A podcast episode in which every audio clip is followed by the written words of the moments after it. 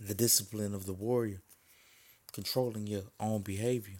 Imagine that you awake early one morning, overflowing with enthusiasm for the day. You feel good. You're happy and have plenty of energy to face the day. Then at breakfast, you have a big fight with your spouse, and a flood of emotion comes out. You get mad, and in the emotion of anger, you spend a lot of personal power. After the fight, you feel drained, and you just want to go and cry. In fact, you feel so tired that you go to your room, collapse, and then try to recover. You spend the day wrapped up in your emotions. You have no energy to keep going, and you just want to walk away from everything. Every day, we awake with a certain amount of mental, emotional, and physical energy that we spend throughout the day.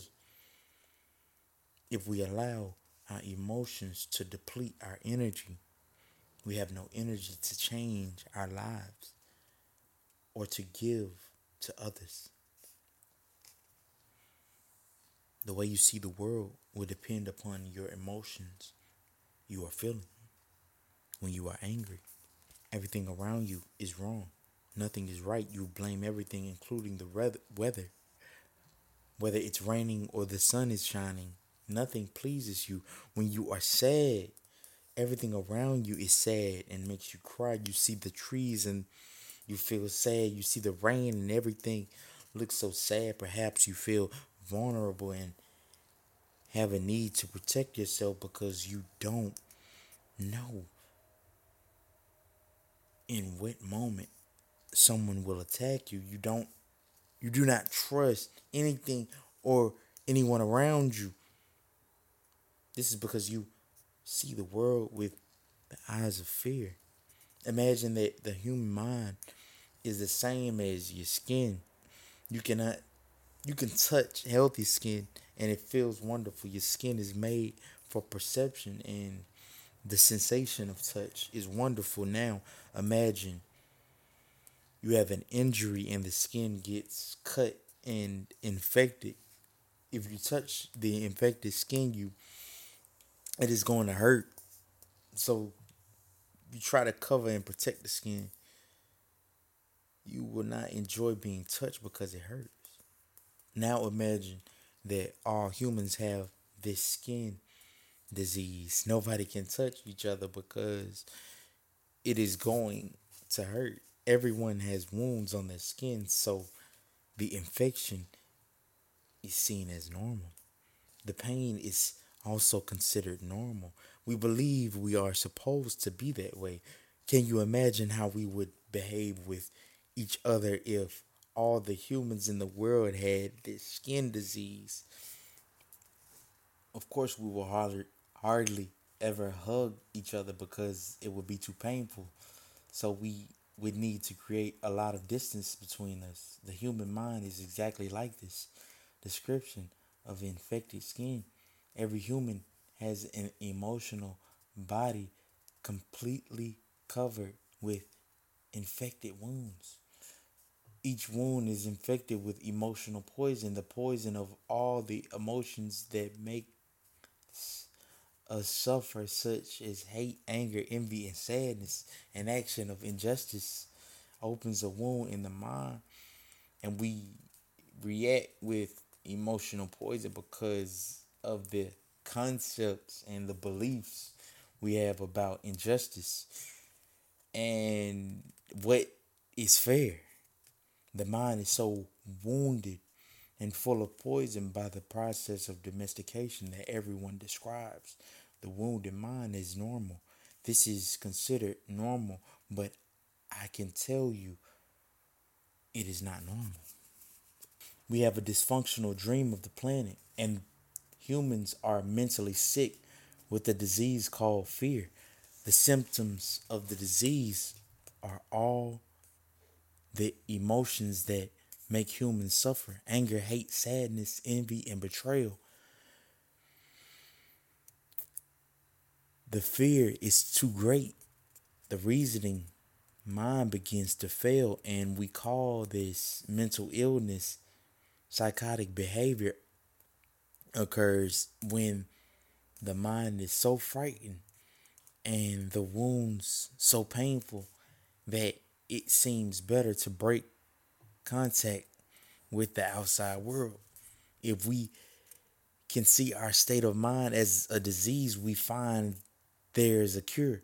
We don't have to suffer any longer. First, we need the truth to open the emotional wounds, take the poison out, and heal the wound completely. How do we do this? We must forgive those we feel have wronged us, not because they deserve to be forgiven, but because we love ourselves so much. We don't want to keep paying for the injustice. Forgiveness is the only way to heal. We can choose to forgive because we feel compassion for ourselves. We can let go of the resentment, resentment, damn, and declare that's enough. I will no longer be the big judge that goes against myself. I will no longer beat myself up and abuse myself. I will no longer be the victim. First, we need to forgive our parents, our brothers, our sisters, our friends, and God. Once you forgive God, you can finally forgive yourself. Once you forgive yourself, the self rejection in your mind is over. Self acceptance begins, and the self love will grow so strong that you will finally accept yourself just the way you are. That's the beginning of the free human. Forgiveness is the key. You will know you have forgiven someone when you see them and you no longer have an emotional reaction. You will hear the name of the person and you will have no emotional reaction when someone can touch what used to be a wound and it no longer hurts you. Then you know you have truly forgiven. The truth is like a scalpel. The truth is painful because it opens all of the wounds which are covered by lies so that we can be healed. These lies are what we call the denial system.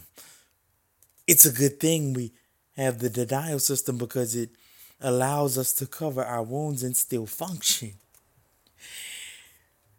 But once we no longer have any wounds or any poison, we don't need to lie anymore. We don't need to den- the we don't need the denial system because a healthy mind, like healthy skin, can be touched without hurting. It's pleasurable for the mind to be touched when it's clean. The problem with most people is that they lose control of their emotion. It is the emotions that control the behavior of the human, not the human who controls the emotions.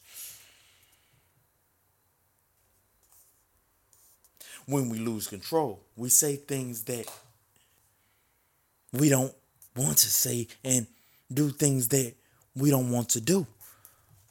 That is why it is so important to be impeccable with our word. And to become a spiritual warrior, we must learn to control the emotions so we have enough personal power to change our fear based agreements, escape from hell, and create our personal heaven. How are we to become a warrior? There are certain characteristics of the warrior that are nearly the same around the world. The warrior has awareness that's very important.